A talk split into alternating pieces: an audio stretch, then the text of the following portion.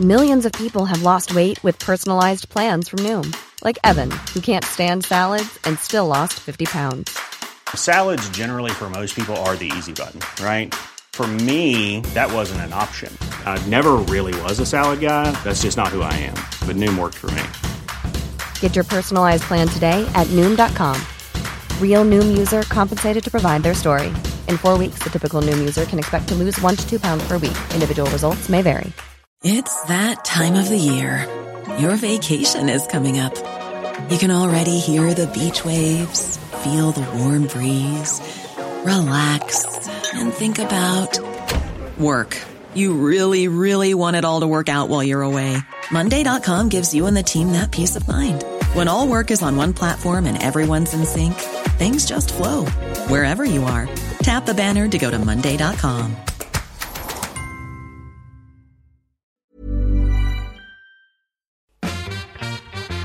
The Late Lunch with Blackstone Motors. Now open in Dundalk beside the Dundalk Retail Park. The nearly new sale is now on at Blackstone Motors Dundalk. You're very welcome to Friday afternoon's late lunch on LMFM radio. Thanks for joining us on the show once more this afternoon. Lots of chat for you over the next couple of hours or so, including helicopter parenting. What's it all about? And your gut. It's so important to your overall health. The Late Lunch with Blackstone Motors. Now open in Dundalk beside the Dundalk Retail Park. The nearly new sale is now on at Blackstone Motors Dundalk. Move over Fred Astaire, I'd say in the heavens Gene Kelly is jealous. Yes, he is the man of the moment. He is just brilliant, isn't he? And week on week he delivers. Fred Cooke, afternoon. Jerry, great to hear from you. I'm still in the game. Oh, you are still in the game and in the game big time. Oh my God, last week, that moonwalk and the dance, you were brilliant. Well, you know, that was a moment when, you know, childhood memories and you get to do something like that. If only I had the same, I loved all the Michael Jackson dancing, but once the tango started, which I knew as well, but if I could just have the same comfort yeah. in that than doing MJ. Ah, listen, but, yeah, I delighted to get through. I thought you did really, really well overall, and so did the judge, so did the judges, and so did your growing fan base as well. Because through you went not a bother as well. Now there's a bit of a twist this week because you won't be dancing with the beautiful Giulia no, Dotta. No, no. This week I am dancing with Emily. Okay. Dance with Johnny, Emily Barker. Lovely. So, uh, that's what I'm dancing with. And you know, it's strange as well. She's great now as well. She's, she was telling me that. Uh, she was telling me that I need to own the stage, but I can't even afford my rent. Never mind, stop buying any stages or stuff like that. He'll be on the next stage at Kells if he doesn't get through on Sunday night. I can tell you. Exactly. Yeah. Yeah. Anyway, what's yeah. the dance this week? What are you doing?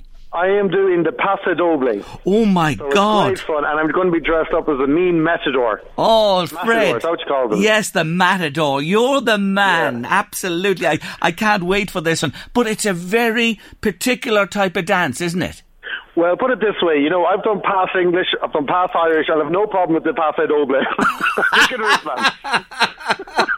You'll come it's out. Very, it's a very different dance. You It know what. I mean? And it's uh, there's comedy naturally in itself. You know, I can't wait for you to see it now because it's so brilliantly funny and the technique is there. I'm, I'm quite comfortable with this dance, but hopefully that'll show Sunday night. Well, I'm delighted to hear that because the moves are quite specific in it. They're quite measured as well. But you're right. It has that fun comic element to it, which Yeah. will be right up your street. What is she like, uh, Emily, compared to Giulia? Are, are they are they quite different in terms of the way they they've handled the week?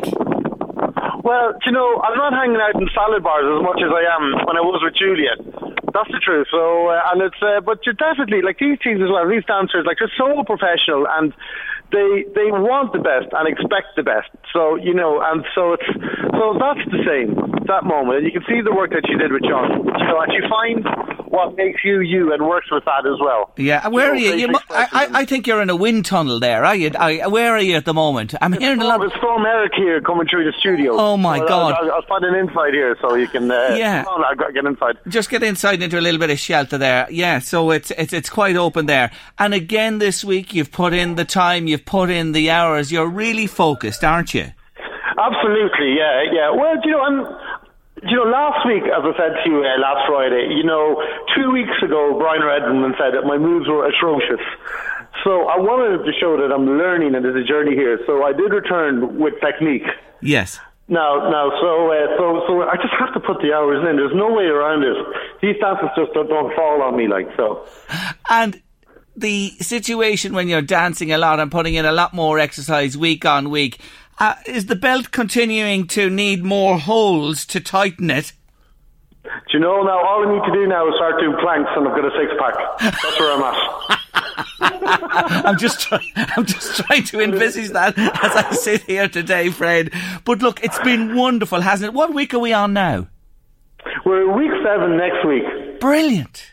So week seven, yeah, week seven next week, and then uh, and then week eight. So it's uh, now this week, even though no one's getting eliminated, like the first week, your points and votes still carry on to the next week. Okay. Continue, continue the assessment. So it's getting, it's still great fun, but you can see it getting a bit more uh, space here. It's getting a bit more quieter. You know, Darren's not around, Eilish isn't around, Holly isn't around. Yeah. So, you know, you, you, can feel that. So, you know, it's just great to get this far so far, and I'll keep pushing at it. Okay, so I want to remind our late lunch listeners again, as I do every Friday, and I want to do for many more Fridays. On Sunday night, you need to text Fred to 53125. That's the number, 53125. Put it into your phone, put a reminder in there today, and vote, vote, vote for this man from Kells that we keep the Northeast in Dancing with the Stars this year with his new partner, Emily Barker, this week. Fred, we'll all be watching, we'll all be voting. We wish you well. Be back here with me next Friday. You're listening. So you will. Jerry. Thank you so much, guys. Thank you. And this song, this is especially just for you. Have a listen. You are the Dancing Queen. See you, Fred.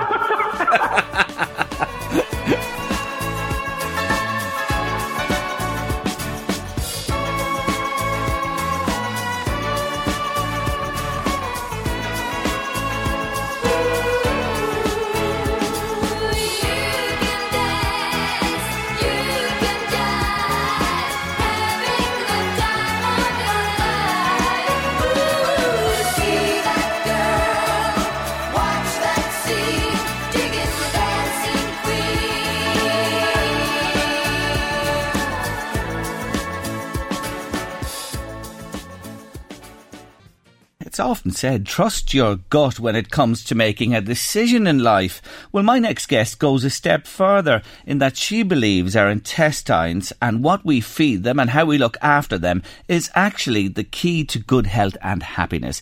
I'm delighted to welcome her to late lunch uh, this afternoon. Spotted a feature on her in the weekend newspapers and says, I have to have her. Well, she's in the hot seat today and I'm delighted to welcome Frances Flannery to the show. On Instagram, you can check her out your gut friend. That's what she is on Instagram. Very important. She's an author and founder of the Vitality Centre clinics as well. Frances, you're very welcome to the show. Thanks, Jerry. It's lovely to be here. And thank you for coming this very Friday. Tell them first, you have big, big connections with this area and this neck yes. of the woods. You're a Meath girl. I am. I grew up just outside Navan uh, in Bective and uh, went to school in Mercy Convent. So very much uh, a strong connection with the lovely county of Meath. Mm. You were born in London, though, were you? Yes, my family, my, me and my sister were born in London. And you came mm-hmm. here when you were very young. I think you were about six, five, six, and your sister maybe a yeah. year or two older. Mm-hmm. But here's the thing, and I want to tell them this straight away: mm-hmm. tragedy mm. struck your family very quickly, mm. didn't it? Yeah, it certainly did. Yeah. What happened, sh- your dad? It was a shocker. My father was a, he was a, a, property developer and he was working on a site in Ashbourne again, Meath, and uh, a terrible. You know, they were working on something and it was just a tragic situation. Um, he was electrocuted.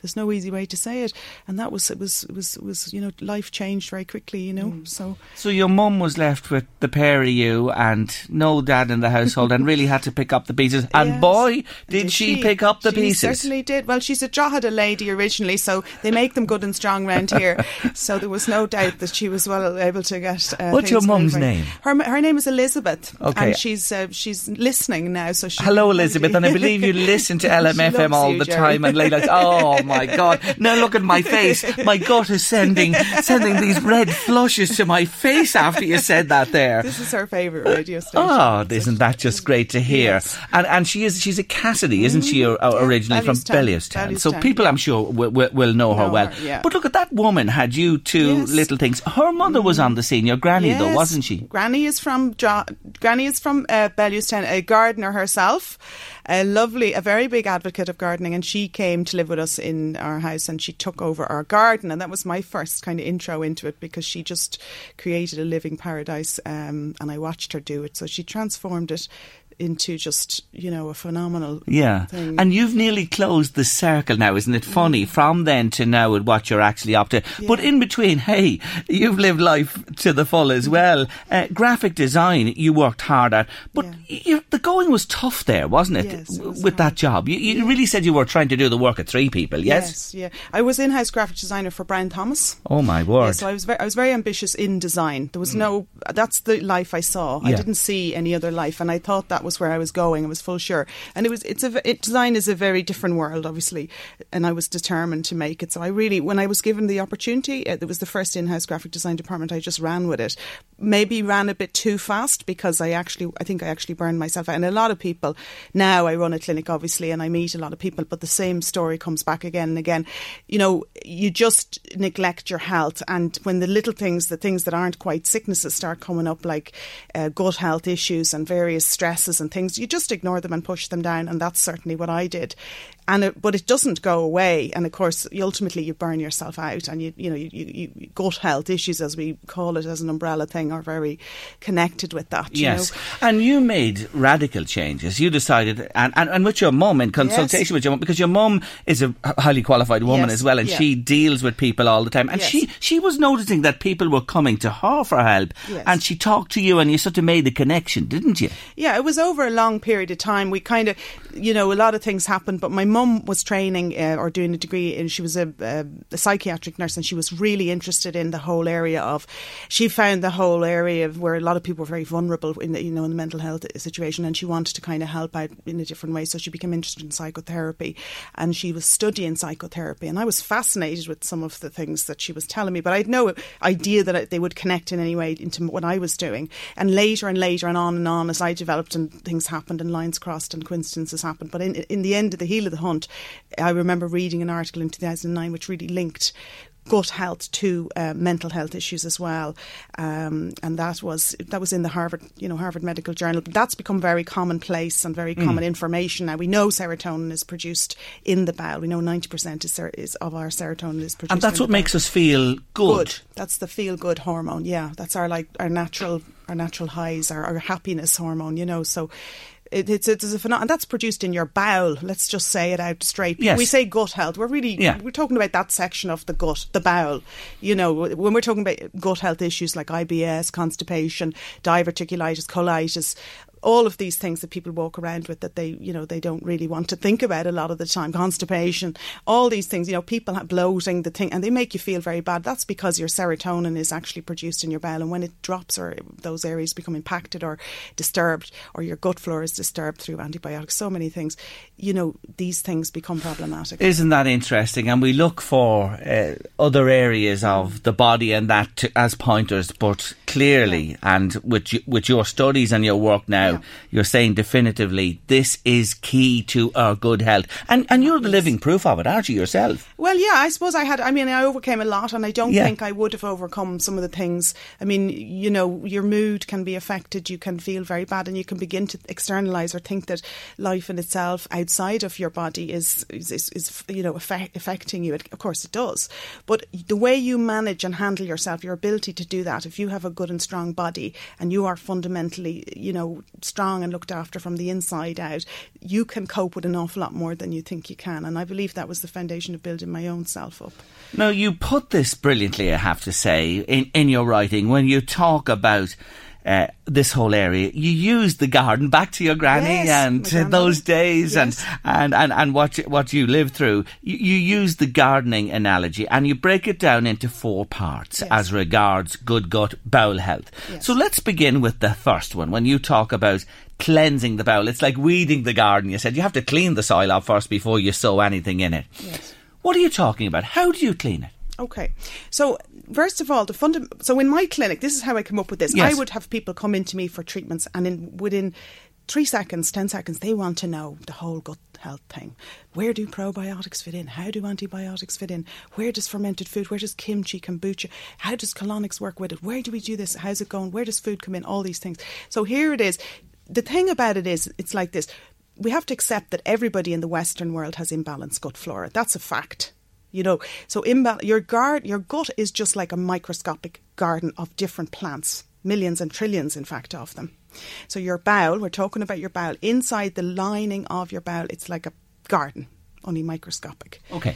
That's the first thing. So what happens? Well, if we accept that everybody in the Western world has imbalanced gut flora, why is that? That's because of the way we have been medicating using antibiotics. So we accept that, and that's a medical fact. We do accept that.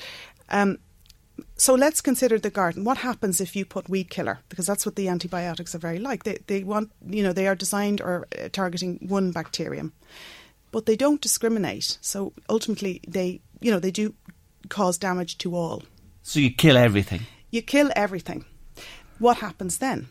Well, the very resilient plants, if you do that to your garden and you look out the window, if you look, put the weed killer on your garden and you look out the window a week later, you know, you're going to have a sort of a devastated garden. But ultimately, some plants will flourish and they will be the resilient ones. So in the garden, you're going to have things like weeds, ivy, thistles, nettles, all coming up. Why? Because they went dormant after the weed killer got them, but then they came up because there was nothing to compete with them. So in your gut, it's like a microscopic garden. There's resilient plants, and the ma- major one that people know of, there's many, is uh, candida.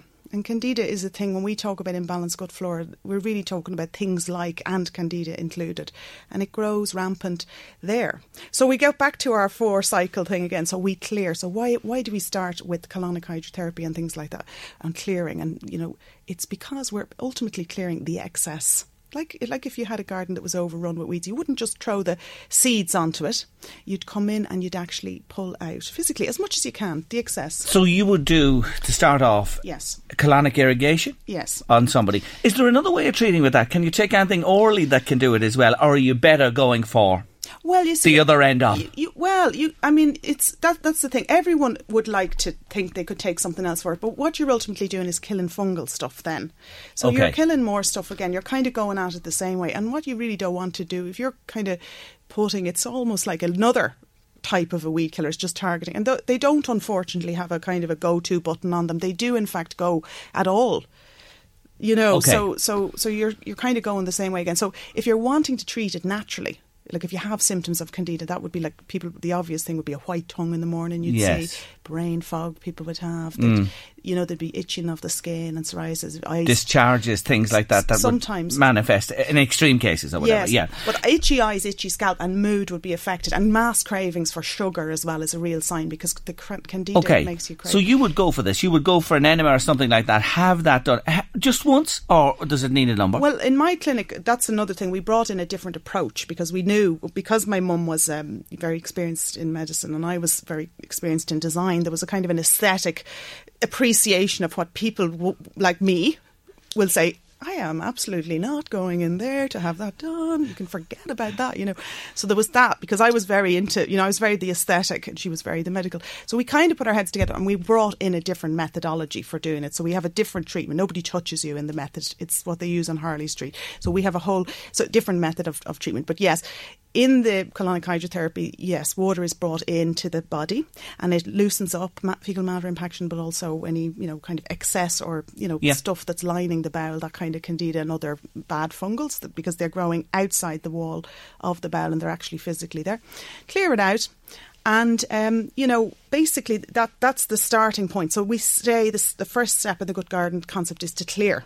Okay, so you get that done. Could be one or more sessions. You, sorry, I forgot to answer your question there. Usually, we do between one and three. Okay. So we get One that and done, three. and we've done what you said there, and we've taken the first step. What's next? What do you do then? So we have to say, Jerry, what would you do then when you've cleared the garden? Well, you'd start to sow seeds, wouldn't you? right. Yeah. And it's the same thing. So that's where, you know, because we've all, we, you know, there's a lot of investment and research going into probiotics right now. From wonderfully, the, the pharmaceutical industry are taking wellness more seriously, which is absolutely brilliant. but we're so we're hearing, and these guys have powerful uh, marketing behind them, so they're really selling the probiotic. But the probiotic is just that, is just a seed, and that's what it is. So, like that, if you imagine the garden again, maybe think about if you want to put the seed in, the prep work is necessary. But yes, the second step is certainly the seed. Sow the seed. The probiotic is to your gut or bowel what a seed is in the garden to, you know, the various plants that you want to flourish. You want to cultivate Full these. cultivate, these are the ones that you want to grow and Yes. flourish in your garden then. You mentioned probiotics and we hear the advertising, we see all these products. Yes. What's best? What do you, what do you suggest? Well, there's only. I mean, the, the main uh, the main things about probiotics are. You know, the main one is lactobacillus. That's uh, you know, and bifidus. They are the two main bacterium that really are. And where do I get important. those? What should I take? A couple of ways. Obviously, if you're trying to repopulate a gut, now a gut is a five a bowel. We're talking about it's a five foot organ, very big. So you do hear you know wonderful things being sold. Uh, pharmacies and health shops sell a very good quality, strong. Um, probiotic lactobacillus and things like that and bifidus so I would certainly recommend an oral probiotic we also bring them in directly into your bowel because some studies show that they when they pass through the digestive tract the digestive tract is the stomach I do mean you know if you take them orally they must go through your stomach and small intestine which is really designed to kill bacteria and these are good bacteria, but they're still bacteria to your body, so a certain degree of loss of them. So really, we bring them directly, and uh, doctors like Dr. Perlmutter, gut health experts, would, you know, would see and say this is the best way. So you introduce those again Right. from the other side. Right. Stay with us on late lunch. Come the other side of this next break. Very interesting lady, isn't she? She's with us on late lunch today. We'll be back in a moment to talk more with Frances Flannery. Open up your Instagrams there as quick as you can. Check out this wonderful woman on Instagram, your gut friend. You'll find her there, no problem. And I'm chatting to her this afternoon on late lunch. This is so interesting, folks. And this is a way, honestly, of improving our health. I know it myself because I'm going to tell you, Frances Flannery, I, uh, through Nikki Kyle, our organic gardening guru, has me on, um, what did I tell you before we came on the other? Um, kimchi. no, the other, not the other thing. uh, the fermented, the nuts. The, kefir. Do you know what? I'm an absolute dope. and I a good, Not ex- at all. and I a great example for good gut health when I can't even think of what I'm taking from my bloody you, gut. very Anyway, good. yeah, kefir. Yeah, Yeah, I take a little glass of kefir every day. That's good, isn't it? That's That- good for the that's gut. A, that's a natural. That, so that's a natural probiotic. So that's a food. Uh, when food is fermented, it produces lactobacillus. You know, in the absence of uh, uh, air, you know, it it produces uh, organic substances produce uh, Yes, yeah. So it's one of the good ones that you can take as well. Yeah. it's a good Okay, one. so there's two ways. You either uh, sow the seeds from uh, the bottom up or the top down, and it, that that's your call w- w- when you uh, join Frances and our, and our team. Now, here's the other thing. Then you have to. You know, you sow the seeds, you have to feed them and Mm-hmm. nourish them and take care of them. And then that comes down to foods. You mentioned kimchi there. Mm-hmm. Is it good? Absolutely. So these foods are we would call these are probiotic foods, you know, fermented foods that are made in this way. Now, just be careful because if you go, you know, pe- people think of pickles, but pickles in the supermarket are slightly different. They're made from salt, so it's not that way. You need to be ma- either making your own, and I'll be posting stuff up about how to make your own soon. I have videos like kimchi. Ca- fr- ca- uh, sauerkraut or you know kombucha they're not difficult to make all you're talking about a natural process that has been used to preserve food for centuries Okay. they're really not difficult at all, and they are probiotic rich foods.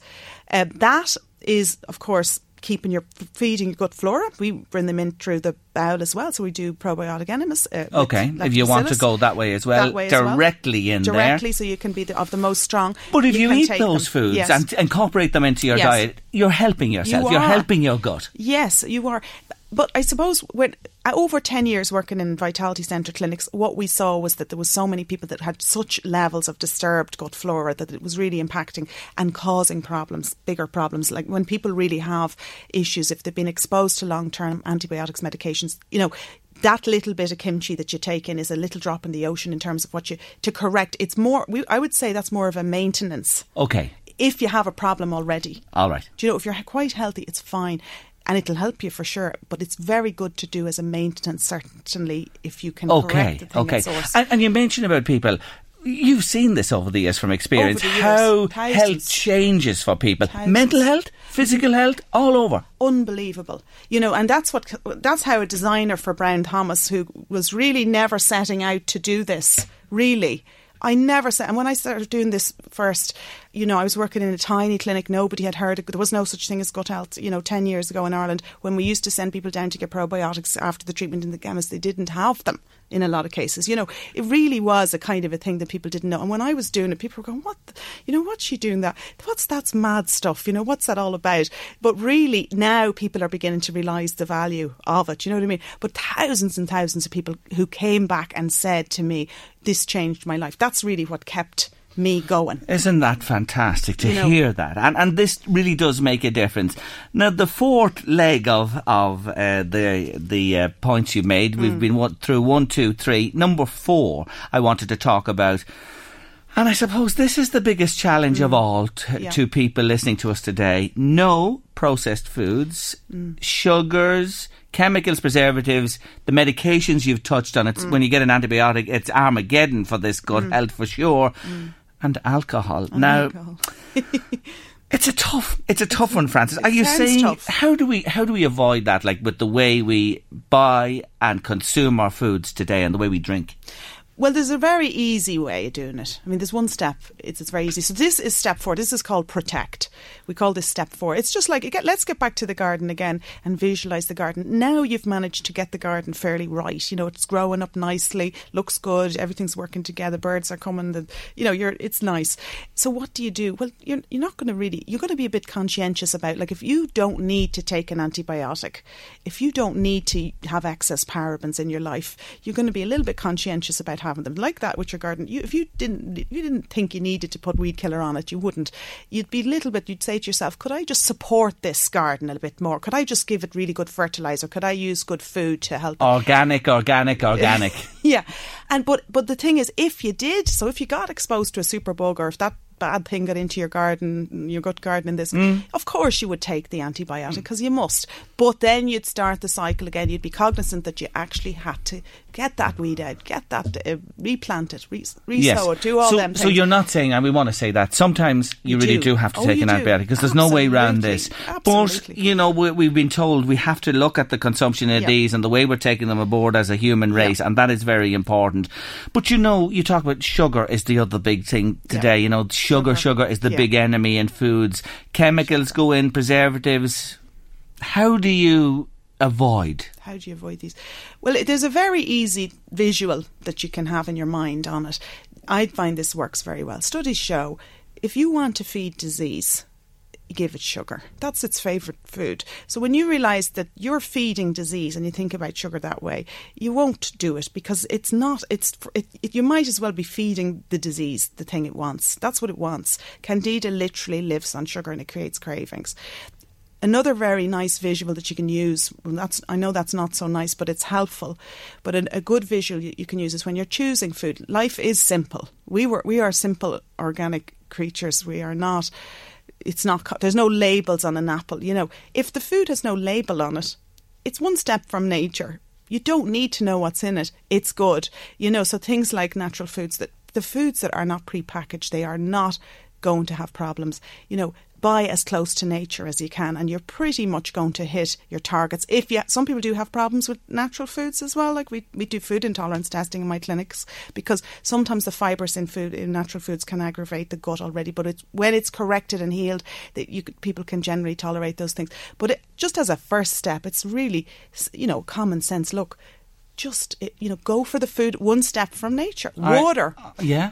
Fruit, vegetables, beans, legumes, you know, as close to nature as you can get. If you're going to eat bread, choose the best bread you can. Choose pre fermented sourdough because the gluten has been eaten up by the fermentation process. It's been pre fermented, so it's not as bad. Be uh, conscientious about the meats that you choose, where they're coming from.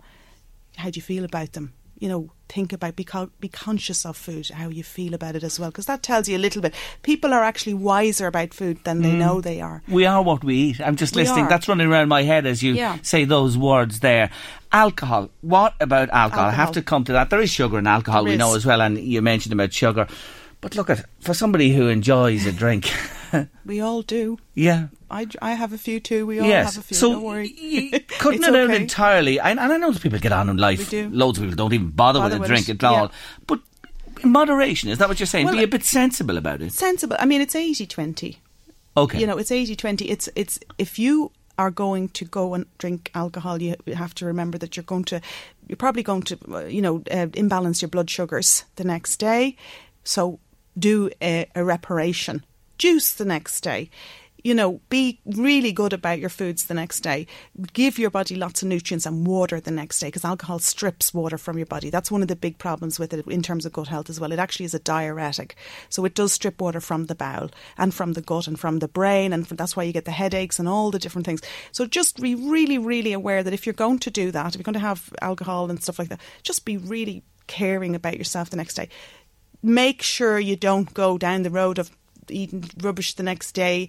No, your body needs nutrient good food the next day. You need to be making soups in advance and making good stuff yourself and making, you know, so that you're not, you, you're helping your body to recover from uh, you know, the, the, the, diuretic, the dehydration effect of alcohol, the toxic effect of it. Your liver gets a kick when, you know, when you, it takes a lot of a, a, bruising when you, you drink alcohol as well. So really think about how you're going to repair yourself if you're going to have alcohol. I think that's great advice, you know, and, and for anybody who is listening today, what a good suggestion for the day after rather than going for the yeah. because most people go for that the big fry or yeah. you know load yourself up with the sugary stuff yeah. that's the worst thing you're saying you can do yeah because those those things are full of salt you see and you're but when you drink alcohol it strips a lot of uh, water from you and um, you know those things are not the way forward you've got to get the water into your body so fruit. I mightn't sound, but you can make beautiful fruit dishes. You can uh, put nuts on them, grill the nuts, do yogurts on them. You know, eat lots of food, but have you know have good food ready and make it nice and palatable for yourself. Can I ask you this? If the years have gone by and that gut and the whole internal system has been overused and abused, is it ever too late to start tackling this or correcting it? No, it's never too late. If you're a well person, so the, the treatments, gut health is a wellness strategy. It is about getting somebody who is feeling well but not as well as they'd like to feel and bringing them to a higher or more optimized level of, of, wellness. So that's really what where good health lies. So if you're well, if you don't have any issues already, if you don't have uh, chronic, uh, you know, uh, if you don't have cancer already of the bowel, if you don't have um, colitis of the bowel, if you don't have something very serious that we couldn't work on, you can come in. If you, what's considered well, would you believe, IBS is not a sickness. It's a symptom, a bunch of symptoms that means your doctor has checked you out and has said, right, you have this bunch of symptoms that relate to your bowel and it's labelled as IBS. And very often people feel dismissed. Those people generally come, they're the kind of people who come into my clinic IBS, constipation, bloating, you know, things that are kind of, you're not quite sick, but you're not quite as well as you'd like to be. I understand what you're saying. You know, Look, we have to finish up, but before we do, will you answer these few questions for me? Sure. What's the name of the bread again you recommended? There's somebody after messaging me there. Sourdough is a pre-fermented uh, bread. It means that the gluten has been pre-fermented by that process, and it's it's, so that's good for approach. you. Yeah. Where are your clinics? several we, of them here for that. Yeah, Where we, are you? We are located in on the Merrion Road uh, at the moment, and there's a little. We, we do a little bit in Dublin 15 as well, and on the website, when I say it's DublinVitalityCentre.com and that has all the information dublinvitalitycentre.com and all the information. We're opening up on Grafton Street as well as Ireland's flagship functional gut health store okay next so that month. is coming so next coming month. your centre. book is yeah. being launched. It's available on Amazon, Amazon, at the moment. What's yeah. the name of it? It's called Let's Talk About Happiness the ultimate guide to functional gut health that's the name of the book. Well, you know what? Yeah. I've enjoyed our and conversation. I, I always the do. I love while. talking about the gut. always. And we'll talk about it again, I promise you. And I say hello to your mum. I know who's yes, listening again today. Delighted. It's been a real pleasure to meet you. you. Thank you for dropping in to late yeah. lunch this afternoon. And we will see you again. Frances Flannery, thanks a million. Thanks a million, Jerry. The Late Lunch with Blackstone Motors. Now open in Dundalk beside the Dundalk Retail Park. The nearly new sale is now on at Blackstone Motors Dundalk. 21st century parenting is the reason so many young people today have remarkably poor coping skills. We're not doing a good job, basically. That's according to Shane Dunphy, who's an author, broadcaster, child protection expert, and head of social studies at Waterford College of Further Education. I believe he's just stepped out from the lecture room to talk to us. Shane, good afternoon. Jerry. How are you doing? I'm very. I've just, fin- just finished a class of childcare, Uh, actually. Good man yourself. Well, that's just so timely and appropriate. Will you tell our listeners, because I know this because I, I've read it, you had a light bulb moment in the park recently I with your did. grandson. I did. Um, I brought my grandson Reese to the park a few Sundays ago, and it's the same park that I used to play in when I was a kid of his age. Um, now Reese is five, um, so I mean I would have been going there from you know the age of sort of three or four when you're able to kind of climb up the slide yourself, up to when I suppose kids stop wanting to go to parks to play on the uh, amusements. So I was there with him, and um, I think he was on the roundabout or something, and I looked around. And I suddenly had one of these moments where I saw myself and my mates, kind of, you know, about probably the age of about eight or nine in my head, and we're playing in the park. And I suddenly realized that there would have been one major difference when we were kids, and that difference would have been that there wouldn't have been very many adults around. We would have strolled down to the park, which was a little distance away from where we lived ourselves, and any adults that were there probably wouldn't have been near us. They would have been sitting on the benches watching us from a distance, probably smoking cigarettes or whatever while they did so. Whereas the park when I was there that Sunday a couple of weeks ago, the children that were there all had an adult following them around as they went around on the amusements. Some adults literally had their hands resting on a child's arm or back or was kind of or were gripping them by the back of their, their hoodies or their anoraks in case they fell or took a tumble or in case many of these kids seem to be having difficulties climbing up the climbing frame or were a bit nervous going up and down the slide um, and the parents were there hovering around just in case anything was to happen. And I realized I was doing exactly the same thing with my grandson. Oh, Shane. You know, I oh, was my. doing exactly the same thing. And I, it, you know, and this is what we call helicopter parenting, which is a particular type or style of parenting that was identified initially as, as far back as the 1960s, but probably came into prominence in the early 2000s, late 1990s, early 2000s. It would have been uh, identified by a psychologist called Foster Cline. That he was working with teenagers in crisis, and he reported the teenager he was working with describing his parents hanging in the air over him like helicopters and he reported that he felt smothered and helpless by their crushing kind of love and protection. And I suddenly thought, oh my gosh, you know, am I doing this to my grandson? And are all these parents doing this to their kids? And I felt a little bit guilty, but also kind of a little bit, well, you know, what if he did fall? Yeah. You know, Yeah. What would? Because I mean, I'm a granddad, so I have the wonderful experience. I mean, I have a great relationship, obviously, with my with my grandson's mother. She's a Rachel. She's a wonderful person, but and we, we were really good mates. But at the same time, if I sent him home with a black eye because he'd fallen off the uh, off the slide and landed on his face, which you know ki- kids of four and five will do. What would she think? You know, particularly me. I'm supposed to be a, you know, I'm supposed to know about these things. Um, it would be a little bit embarrassing. Yeah, but you know what? Yes. You know what would Yeah. happen? She would. I'm sure because. The, the thing is, i i- she's from probably a different generation. You know, she was reared herself at a different time and maybe it was a little looser because you're talking about intense parenting here. But here's what I want to know from, from you and uh, uh, uh, your expertise. Where has this come from? What is driving this? we live in a world in which we know an awful lot more than we used to about the dangers that are out there. When when I, I mean I'm 46, right? So when I was a kid, I would walk from my house now this is going to sound like a typical old man, you know, that when I was a young fella, the snow up telephone pole. But I used to walk from my house about a mile down to school with my friends, and we did that from third class, so about eight or nine years of age, right up to the point where we hit sixth class, and then the second school was a little bit closer. But there was never any question of us being accompanied by a parent. Um, my daughter went to school directly behind, just behind our house. I always used to say we could have just chucked her over the ditch and she would have been in the school. Never during any of her primary school years did she walk to school herself. She was either driven or accompanied by somebody Right. during that entire time. Now, the reasons for that, and I talked to my wife about this when I was writing the article, the reasons for that were number one, the road is quite dangerous. The traffic is colossal, shooting up and down at speed, and, you know, difficult to cross the road um, for a small child. But also, of course, we now know about potential predators and potential risks, that there are, unfortunately, bad people out there who might be keeping an eye out for an unaccompanied child. and we don't want to expose our kids to that. Now, I've written before as well about, you know, how do we educate our children about these things and how do we empower them so that they're able to deal with issues like that when they come up. But it is still a fear that parents have. We're just much more aware of the pitfalls and the risks and the dangers that our children can be exposed to. So, are And you saying we to me, feel- Shane? Are you saying to me then that I have fear written on my page here? Would you believe in front of me because I, it, it all points to that? But are you saying then that there's no choice here that we have to be helicopter parents today? No, I'm not at all. I am not at all.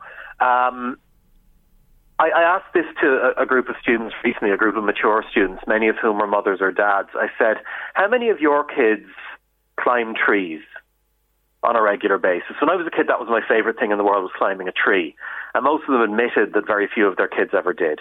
You know, how many of them would climb up on the wall outside your house and balance along as if they're on a tightrope? All of my mates used to do that. I'm sure you did as well. Yes, yes. How many of them would do that? How many of your kids would regularly have scuffed knees? When I was a kid, my knees never were without scabs And on them because we were always falling off things. and that was part and parcel of growing up. Yeah. You fell down, you picked yourself up again, and you got on with it. Kids these days don't have that experience. How many parents, for example, when their children start toddling around the living room, you know, the kids when they begin walking, they hold onto the furniture and, and they fall on their bums and they've got nappies on, so it, it doesn't hurt them. But how many kids, when they start doing that now, have a parent? So it begins right at that point. A parent wandering along beside them with the arms out in case they fall. The fact of the matter is, part of the developmental process that we all go through is you fall down and you learn to pick yourself up. And that is so important for the life skills that we need as we get older. I teach college, as, as we've already been discussing. And the students that I deal with, the youngest we're likely to get, and that'd be rare enough, would be 16, but mostly they're 17, 18, and upwards. The number of students that I deal with on a daily basis, I'm not talking about a weekly basis, I'm talking about a daily basis, that are going through stresses and traumas and crises for no obvious reason other than the normal milestones that everybody goes through. They're stressed out about their assignment work. They're stressed out about exams. The number of students who come to me because they've just broken up with a boyfriend or a girlfriend and they can't cope with the emotional upheaval of that is frightening. Again, in my day, you broke up with a girlfriend, you'd, you'd take to your bedroom for a couple of days and listen to miserable music, and then you'd go back out and deal with the world again. But these days, normal issues and obstacles like that, young people are having difficulty with. We talk about resilience in psychology. The capacity to cope with the normal problems that you come across on a daily basis. An awful lot of young people are having difficulties dealing with that, and I believe it stems back to the fact that when they were small and they fell over, somebody was there to pick them up. They weren't expected to do it for themselves. And the figurative, the symbolic falling over of, I've broken up with my girlfriend, I haven't done well in this assignment, I've got an exam coming up and I'm panicking that I don't know what I need to know for that. Kids are not able to cope with the normal failures that all of us have to deal with. And that's worrying because what's going to happen when they leave college or when they leave the safe, you know, the safe nest of being at home and they're out in the workplace where they're dealing with real obstacles and real problems. And there isn't going to be a mammy or a daddy or a teacher who's there to help them. And I think that we as parents do need to seriously think about that. I think the words "let them fall," and I think that just sums up. Don't fall anywhere, you. Just stay there a minute, will you? I have to take I'm a right short here, break, right and we're going to talk helicopter parenting. I'm in conversation with Shane Dunphy this afternoon. Message in to say, "Oh my God, Jerry, isn't that man just a rocket sense? What a brilliant conversation you're having." Thank you indeed for that. Keep your messages coming to us 086 1800 658 by WhatsApp or text. Shane, you mentioned it there in the conversation when you were growing up, and I'm a bit before you again. And we used to go off in the daytime. I, know when we were on holidays, summer days, and we mightn't come back till nightfall. And my mother didn't know where we were. Oh yeah, I mean, I, I, I actually posted a thing on social media a little while ago. My, my brother sadly passed away last April, and um, I, I, I shared a story on social media about a bunch of us deciding to go for a walk one afternoon, and, and heading off and. Uh, not arrive, you know, would have been about two o'clock in the afternoon when we left and we arrived back sometime around six or seven that evening, that they'd started wondering where we'd all gone to because we would have been maybe eight or nine years of age. But um, yeah, I mean, it was a lovely sunny day and off we went and we just kept on walking until we got where we thought we were going and then we came back. And yeah, our parents were annoyed when we got back. Why didn't you tell us? But they hadn't exactly sent out a search party or called the guards. Whereas now, you know that would be that would there'd be an APB put out on us. You know that they, the, yes. the, police would be looking. Um, you know, in, in some ways, I think we, we've we've gone backwards, and in some ways, I think childhood has become I think for children, childhood has become a much scarier place. Children are are worried and nervous about things now that they wouldn't have been. But that said, we also deal in a world which is much bigger than it was when you and I were small, and I think that social media and the internet are a part of that. If you think about the study that was done last week, in which we learned that 80% of, of, of children you know, between the ages of 8 and 10 are using smart devices and are using the internet on a regular basis. I think the statistic was 40% are talking to strangers online on a daily basis through games and various other things that they're doing. Kids have access to things that we didn't have access to and they're open to information that we didn't have. I mean, children are becoming sexualized at a much, much younger age.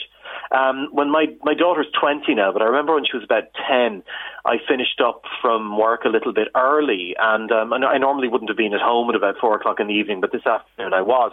And I was reading a book in the living room, and she was watching TV. And she, I remember she was watching the music channels, and I looked up at the television screen, and suddenly what looked like a, a soft porn movie was on. I thought, oh my God, what's that? And I realized it was a music video. And I kind of said to her, Marnie, what are you watching? And she said, oh, and she mentioned the artist. And the particular thing that she'd been watching clicked off, and it was something else. And I kind of said, okay. And I looked up again about five minutes later, and what was on was even worse and I made her change the channel. But uh, do you remember like the nine o'clock watershed that yes. used to be on? So you knew that any program that was on TV after nine o'clock was probably unfit for general, what we would call mixed viewing. In other words, it could have maybe some sex scenes or a bit of bad language or a bit of graphic violence. Because of the fact that we now have satellite TV and programs are being beamed from all different parts of the world, that nine o'clock watershed doesn't exist. So you can get quite adult material being played on TV at all hours of the day and night. And of course, television on demand, the internet, Netflix, all of these things. Kids can have access to anything at any hour of the day. So children are much more aware of things that we wouldn't have been either. So the world is just more complicated than it once was. And I think the choices that parents have are much broader as well. I mean, when, when my mother was rearing us, she had, what was it, the Dr. Spock child rearing manual in the house and that was what she used. Whereas now you can go onto a hundred different websites to tell you a hundred different ways of weaning your child from, from, from the breast or the bottle onto solid food, and all of them disagree and conflict with one another. So it's it's for parents. So I, I mean, I do feel sympathy. I mean, the class that I was just having before I came out to talk to you, we were talking about the um, the Children First Act and the fact that it is that it is now illegal for parents to slap their children. I mean, this is only since 2015 that it is now really firmly illegal for a parent to do that. Uh, but as I always say, you know, you tell a parent now it's not all right to slap your child if they're bold. But what are they supposed to do instead? Are we giving them options? Are we educating parents on what else they're supposed to do to make their kids do the right thing? So it's it's it's a it's a scary new world out there for everyone. Now, the world you talk about, there's the physical world and what I call that alter world. The social media is the one yeah. they, the term they use. And listening to you there now, I, I've come to sort of two conclusions. In the real world, give children a bit more slack, let them fall, give them some latitude. But really, you're saying in that other world, that's maybe where we need to concentrate to become more helicopter parents. I think you're absolutely right. Um, around the same time that my brother died a few years back, I unsmarted myself. I made the decision to get rid of my smartphone and the phone that I'm talking to you on now. It rings and texts and that's it. It doesn't do anything else because for me, um, I mean, being an author and doing all the different things that I do, um, you know, if I were available 24 hours a day, I'd never get a moment's peace. And it was really funny when I got rid of the smartphone, it was like someone had just turned the volume down the world became kind of quieter and stiller and much more comfortable. Um, for an awful lot of young people out there, I mean, and I saw an ad for this on TV the other evening. I mean, you know, kind of the the the, the world of of of of their friends and of, of social media and, and bullying and stuff like that. You know, there was a time when if you were being picked on at school, you'd go home and you were in a different space and you didn't need to worry about that. For kids now, the bullying is going on online and it's constant and they can't get away from it. I believe that it is our responsibility as parents to guide our children through the terrible maze that is the online world. Now, we, we talk about privacy. Our children are entitled to privacy. Uh, you know, I think if you've got a kid that has a smartphone, I think it's perfect. You are perfectly within your rights to say, okay, I reserve the right to do spot checks on what's going on.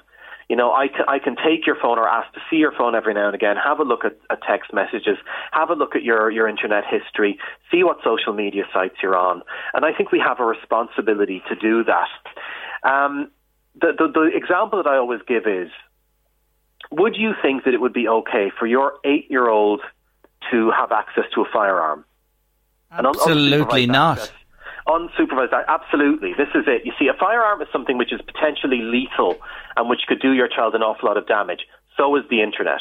Would you think that it's okay for your eight or nine or ten year old to have unsupervised access to a motor vehicle? Similarly, you wouldn't. There's ages and there's restrictions put around those things. Why then do we not put similar restrictions around our, our, young people's access or usage of the internet? Because the internet can be potentially life threatening as well. The risks that are out there in every conceivable front, whether we're talking about predators that are looking for sexual access to your children, whether your, your children are being exposed to all sorts of dangerous or violent imagery, even political extremism. I'm not saying every child is going to be wandering onto those kind of websites, but nevertheless, that's where an awful lot of kids find themselves in contact with those types of quite dangerous people. I, I just think we need to be taking much more of, of a firm line on that. And uh, there's an awful lot of parents out there that tell me that they don't fully understand that the world that's out there, they don't, they don't even grasp it themselves. They don't know what's out there because you know, every parent is not necessarily online and every parent doesn't necessarily have a, a, a heavy web presence. But we need to be educating ourselves. We need to make ourselves understand what it is that our kids are going going into. My grandson's able to do stuff with the remote control for our TV that I'm not able to do. Tell and me about five. it. um, so, so what what could he do with a smartphone? I, yeah. I don't even want to think about it. No, no, you speak absolute sense there. I've just less than a minute before I have to take the news bulletin on the sport. But in that last minute, can you just address this briefly, if you could, for me? If you have uh, a young person in their late teens, early 20s, wherever, who have poor coping skills and little resilience and the damage is done, what can you do? Um, I'm a big believer in therapy. I'm a big believer in therapy. Um, as someone who's been involved in child protection most of my adult life, um, there have been times when I've gone to a therapist just to kind of top up. And, and you know if I'm not feeling great in myself and I don't think that there's any shame in that. And I think if you've got someone in their late teens who has poor coping skills and is just finding the um, ups and downs of everyday life really tough finding the right therapist for them can be you know can make a huge change in their life a safe space where they can talk about their fears and explore what are the challenges that they're facing.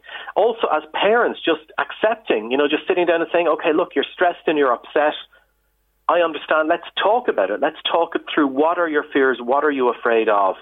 And actually, even just breaking down the different things that are causing them problems. Okay, so you're worried about this exam coming up. What are you afraid of? What can we do to try and help that, help you deal with that? Simply breaking each job down into manageable chunks setting goals, setting deadlines, planning things out. Because sometimes things can just appear insurmountable, but when you actually sit down and look at it step by step, suddenly things aren't quite as scary as they could be anymore. Shane, and that's the kind of coping skills we all we all should yeah, have. Yeah, I, and look, I have to say I could talk to you on forever. To be honest with you, you've been absolutely you've been absolutely brilliant. One of the best I've ever spoken to uh, oh, on, on the topic much. matter today, and I, I, hope to talk to you again down the road. Absolutely. Shane, thank you very much indeed for joining me on the show. Not at all. Thank you. Thanks Appreciate it. Take care of yourself. Bye bye. Bye bye. You're with Late Lunch on LMFM Radio this Friday afternoon. Rosaline Gallagher with us, top of the show, telling us the story of the raw sewage in the stream in Kells and her animals. Well, she has to take water to them every single day. Uh, we have had many calls on this one. Among some of the comments we've received, if I were her, I'd sue the county council, says a caller. Not that easy, I'd say, but uh, thank you indeed for the comment. Frank was on to say, the council are a joke. We were destroyed as well in business and they did nothing to help us. Rosaline is 100% right. Philip was in touch with me to say the EPA will do nothing if our experience is anything to go by. Keep shouting, Rosaline, and so on and so on they go. I do hope that the council and Irish Water get to that and sort it out and make it right. Uh, it's not right uh, what's happening there uh, for Rosaline and her uh, stock on the land as well. Uh, Louise, you're after knocking a rainforest, I'm going to tell you. Did I just pressed print and didn't press what pages? Karen's come in from reception, folks, and I'm not joking you. I Timber. never saw such a pile of paper. There's a tree gone in here this afternoon. I'll plant and, tree in and she's responsible for it. Somewhere. Never mind the new cartridge that's needed for the printer. The smoke is coming out of it. Ah, my God, no need. I have writing paper for the week. Or the month. Anyway, if all the posted notes are anything to go by, there was another three knocked during the week, but that's for another day and a different story. Oh, Shane Dunphy, wasn't he terrific? He was Honest amazing. God, I was hanging on every word he had to say think I'd there. bring him home you, with you, me. You, you have three of them. Are, are you helicopter? Or are you half helicopter? Are you? You, you give them freedom? Um, I have to say, the first I was a real helicopter parent. Um, in fact, I probably nearly killed him with the amount of layers and coats and everything I'd put on him. No, you can't. You get a cold in your belly. Um, and you know, thinking back, I have scars and face, and you know, you get galvanized sheets and you'd put them up for makeshift slides, and you'd fall off and you'd split the head of yourself or whatever. When you were a youngster? When I was a youngster. But now, Yeah. if my child did it, I'd be, like I said to you earlier, I'd be praying the rosary or something for, like I couldn't watch. But you mentioned the first one, Cole. As you went on, then are you less helicopter when you've been through a second one and a third child? I think by the third, you kind of they raise themselves, don't they? or you hope they do. Yeah, I remember. I remember Liam Manning. If he's listening today, I worked with Liam in in uh, Telecom Eircom. What a great fellow! And uh, Liam had two sets of twin girls, but when he had one of them, I remember he was asked one day at work, you know, did they be up much at night or did they cry? He says, I haven't a clue. We put them at the far end of the bungalow, lock the door, and arrive in the morning to to pick That's the them other up. end of it, isn't it? and you know the monitors today and watching them and all that goes on. But I, I think that, that to come out of the conversation, two things. Cut them a bit of slack in the, as they go about their, their lives, do, and let them take the bumps and the knocks because it'll make them Yeah. resilient later on, physically and mentally. You have to take them in both aspects. Don't be running in to fight their corner when there's a squabble going on on the street or things like that. on the other side of that, Jerry, as well, and just mention it that in certain schools as well, you're not allowed to play underarm tag or you're not allowed to play certain games that we all grew up with, just in case anybody fell and hurt Yes. themselves. So there's that aspect to it as well, the litigation and Mm. the claiming, and I understand that as well, but we have to cut them a bit more slack on, on that side of things. I, I firmly believe that. But certainly on this other thing, this social media thing that children as young as eight, as Shane was saying, can access this stuff anywhere in the world at any time of day, that's where the policing is needed by parents and everybody else. Have you ever been to Zumba? No, but I'd love to. Well, you better stay with us on late lunch and you better listen, Louise Walsh, because I'm going to check in on a Zumba class and lose weight and feel great with Siobhan O'Neill White after the break.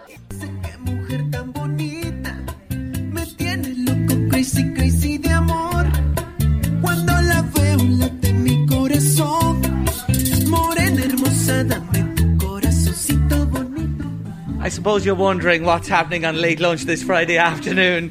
Have we gone all tropical and continental? Well, we sort of have because I've arrived out in Integral Fitness and Leisure in Bettystown because Siobhan O'Neill White and her mum, Margaret, are mm-hmm. just coming to the end of a Zumba session. Yeah. You are sweating buckets today, aren't you? Thank God it's radio. That's all I'm saying. Thank God this is not live on TV.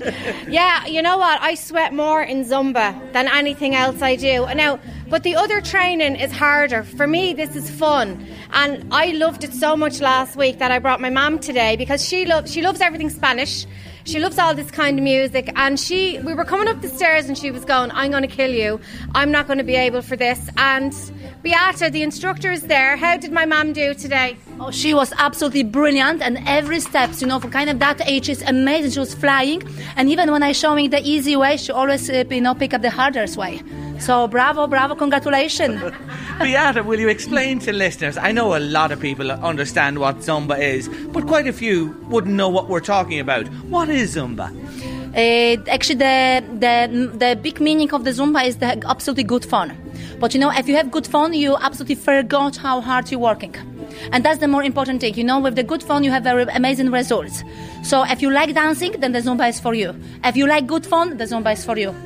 Okay, so it's the combination of having fun, dancing, and getting that exercise in at the same time. Absolutely, absolutely. Because if we have a good fun, so we're working very hard, we absolutely sweat, but we not focus on the, you know, on the um, on the hard work when we sweat. So at the end, just classes, we find out that we absolutely, you know, working very hard, but we didn't recognize in the classes. That's the, you know, amazing thing. That's the that's the fruits of the Zumba classes. It's psychology as well, isn't it? It really Absolutely, is. Yeah, absolutely. It's clever, very, very clever. Fran Manish, there's not a sign of a grain of sweat on you. You look so calm and collected. You didn't do the class, did you? Uh, bom dia, tudo bem? Uh, hola, que tal? Um, I'll just ignore that question. Isn't can't you just hear the energy in Beata's voice? I can. Like, who wouldn't want to do her class? Seriously. Uh, and, you know, she's saying there about if you're having fun, you'll give it, of course, 100%. Like, you're doing moves. If you do them right, if you do them wrong, it doesn't matter. You're still moving, you're still having fun. And these two ladies this morning have loved it. And I actually was here in person. I, I, Supervising, I take it. How long does the session last? How long does a Zumba class Uh, that last? class lasts for 45 minutes, so you have about three to four minutes of a warm up, and then it goes straight into riba riba. Let's move our hips, and then you have a little cool down at the end, another five minutes or so. Yeah, great. This week, Siobhan down a half pound again, so eight pounds down in total at the halfway mark. She had to be a little disappointed with the half pound in the context of how well she did the previous weeks and what the weigh in said for others on the night. But you're talking about this plateau week for her. Explain that. Yeah, so basically, our bodies start to get used to what we're doing. If you're eating the same things all the time, if you're training the same way all the time, yes, it's going to hit a, a, wall. I was disappointed a little bit for Siobhan. Was I disappointed overall? No. Siobhan had probably one of her toughest weeks, as in what she put in last week. She did fantastically. So, what we're doing this week is we're changing around her eating plan a little bit and just taking in a few things uh, taking them away, adding a few things in, and just looking at our, the way we're eating, the times, and s- stuff like that. Um, yeah, it's going to be interesting, and it'll just rejig her metabolism. I'm hoping. So tweaking is what you're doing really this week because we know she's putting in the effort. We know she's doing the exercise. So uh, when we weigh at the beginning of next week, it's going to be down, down for this woman. Absolutely, yeah, absolutely, and no pressure, Siobhan. no pressure at all. Jerry, hashtag no pressure there. Um, but I do have to say, I am a woman and I have monthly cycles, and that happened to arrive this week. And I'm probably thinking that had something to do with it because I know I put in a great week. But that's the that's the reality of being a woman. We have to deal with cycles and hormones where guys don't. So it can be a little bit harder for us at certain times. But I'm not deterred at all. I'm after sweating myself silly in this class, and uh, I think you should get a word in with my mum because she has done brilliantly here this morning. She came here to support me. She didn't think she could do the class. Support I know today. the support you're getting Yes. at home from your children, your husband, and your extended family, Yeah. and your mammy Margaret as well. Margaret, fair to you. You've just put in 45 minutes here, and let me tell you, you're looking as cool as a cucumber. Well, well, I'm still standing. That's the main thing. I'm not in A and E yet. I'm okay. Did you enjoy it? I thoroughly enjoyed it. It was brilliant, and I'd recommend any woman, any age, to come. I mean, I'm 66 in April, and I thoroughly enjoyed it, and I, I think I kept up with the class anyway. So I'd advise any woman, no matter what age you are, come along. It's brilliant. Have you ever zumbaed before? No, never. It's my first time. Well, you can make a wish now, and I'll tell you one thing. I think you're somebody that'll be back again from what you said Oh, said I'll be there. back next week without a doubt. well yes, done to you. Yeah. What about this wonderful daughter She's of yours? fantastic. She's such a busy mum, own business, four children. She's never stops, never stops, and I'm very proud of her. She's doing great. She's Absolutely. going great guns, isn't She she? is absolutely. I don't know how she's fitting it all in. She's so busy. She really is. She's brilliant. Give a busy woman a task. I've always said it about Yeah. Siobhan O'Neill done. White. Heading into the weekend now and onto the scales on Monday, you're quite confident you're going to knock a few more pounds this week. Your stone is the target. Yeah. You're eight pounds down Yeah. on the halfway mark last week, so you're ahead. Oh, I'm doing. Listen, I'm doing well. The eight pounds after three weeks is brilliant. That's amazing. As I said, that weighs more than my, my biggest child that I gave birth to, so that's good. Um, and like I say, this week is that time when I knew it was going to be a tough week for me with my hormones and all that kind of stuff. But it's okay. That is part of life, and there's no point in being upset or disappointed because I'm not. Because I know the work that I'm putting in. I haven't touched a drink. I haven't touched a bar of chocolate, crisps. I've I've been really good with my diet and exercise, and really like Fran and Guy are both really inspiring me here. I'm in Bettystown most days. I have two trainers constantly spying. If one's not looking, the other one is. Um, and they're watching me and helping me. And I, literally, I will ask, like I said to Fran last night, what can we do a little bit differently? Just tell me what to do and I'll do it because I obviously want to get the best result. I know people are following me and I'm writing my diaries on mams.ie and stuff. So whatever I'm doing, other people are doing. So I want to give it my best shot. We understand that, and that you do as well. And you are typical, as your mum said there, of a mum, of a busy mum trying to work, run a home, and then we ask you for six weeks to bust a gut for us. Yeah. But you're enjoying this, aren't you? I am. I say week one, I, w- I would think I was in shock, you know, because it's a big shock to go from Christmas eating all the crisps and chocolates and everything to just really healthy food. And week one was tough. Week two was really tough. I was sticking to everything, and I think I, the sugar might have been leaving my system. I might have been a bit crabby. Um, and when I got onto the scales at the end of week two, I was properly nervous. You know, I was really, really nervous. So to be seven and a half pounds down after two weeks, I was chuffed. And then I think I actually put in a better week in week three. I actually worked harder because I've got used to it and my energy levels are up. So I, I worked more physically hard in week three. I pushed harder weights. Um, so I'm expecting, hoping for a good result uh, next Monday. I really, really am. Fingers crossed. You will get it. Fran, final word to yourself uh, about Siobhan, and well done to our mum again. Fantastic. You were here watching them in action. I was indeed. I took a little video as well. I don't know if we'll be able to put that out, Oh, but uh, please I'll, do, I'll, yeah. I'll check with, with the two ladies and see. I'm sure they'll have no objection to that. So, look, steady as she goes into the second part of the programme now, the first week of the second half of Lose Weight and Feel Great. Are you confident this woman is going to hit that stone? Yeah. I, I, oh, no, no shadow of a doubt. Um, so as I said already, uh, we're changing up her food for next week. Um, it will be a little bit stricter, but I can guarantee you she will enjoy what she's eating. It's not all horrible. Um, it's actually it's actually quite quite nice. It's just kind of using uh, ingredients like spices and herbs and garlic and stuff like that that will add flavour, but it will be simple type of eating. Um, but she is working as hard as she can in the gym. I don't know if she can work any harder. She's at, she's really doing 100% there. So it'll, it's mainly going to be the, the food end of things we're going to change. I see that. She's heading for a shower now straight away after that real exertion of a session there. Well, look, uh, thank you to Margaret uh, for the kind words for our daughter today. To you, Fran Manish, a personal trainer, to Siobhan O'Neill White, and we'll mention Guy Bates involved as well. Wish you all well. And we'll see you on the scales in Drogheda on Monday. Is that okay? Muchas gracias. Mujer crazy, crazy de amor.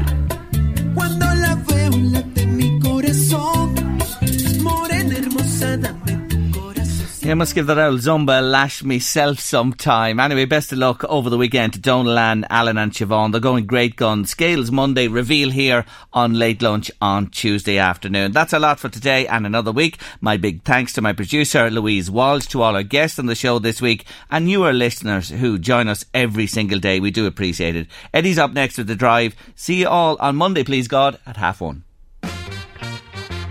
The Late Lunch with Blackstone Motors. Now open in Dundalk beside the Dundalk Retail Park. The nearly new sale is now on at Blackstone Motors Dundalk. Hi, I'm Daniel, founder of Pretty Litter. Cats and cat owners deserve better than any old fashioned litter. That's why I teamed up with scientists and veterinarians to create Pretty Litter. Its innovative crystal formula has superior odor control and weighs up to 80% less than clay litter. Pretty Litter even monitors health by changing colors to help detect early signs of potential illness. It's the world's smartest kitty litter. Go to prettylitter.com and use code ACAST for 20% off your first order and a free cat toy. Terms and conditions apply. See site for details. When you make decisions for your company, you look for the no brainers. And if you have a lot of mailing to do, stamps.com is the ultimate no brainer. It streamlines your processes to make your business more efficient, which makes you less busy. Mail checks, invoices, legal documents, and everything you need to keep your business running with stamps.com. Seamlessly connect with every major marketplace and shopping cart. Schedule package pickups and see your cheapest and fastest shipping options from different carriers with rates up to 89% off USPS and UPS rates. And with the stamps.com mobile app, you can take care of mailing and shipping wherever you are. Make the same no-brainer decision as over 1 million other businesses with stamps.com. Sign up with code program for a 4-week trial plus free postage and a free digital scale. No long-term commitments or contracts. That's stamps.com. Code program.